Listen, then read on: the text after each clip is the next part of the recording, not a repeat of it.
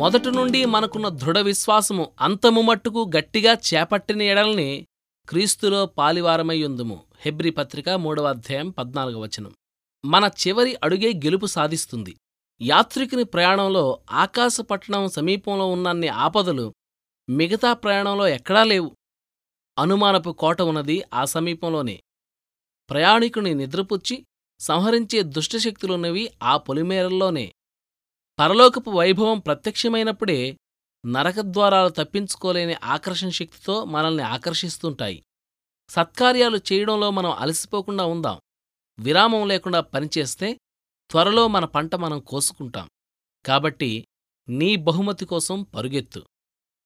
చింతల కెరటాలు ఎగసి అటూ ఇటూ కొడుతుంటే శంకల తీరాల నుండి పెనుగాలులు అల్లాడిస్తుంటే విశ్వాసపు లంగరలు ప్రవాహంలో తేలిపోతుంటే స్థిరమైన దానికే నేను అంటిపెట్టుకుని ఉంటాను. దయ్యాలు ఎంతగా పోరాడినా దేవదూతలు ఎంతసేపు దాక్కున్నా ఈ విశ్వం న్యాయం పక్షమే చుక్కల వెనక ఎక్కడో ఒక ప్రేమ నాకోసం కాచుకుని ఉంది. ఉదయమైనప్పుడు చూడగల నా స్వరూపాన్ని. చివరి అర్ధగంట దాకా నిలిచి ఉంటేనే దేవుని నుండి గొప్ప దీవెనలు పొందగలం.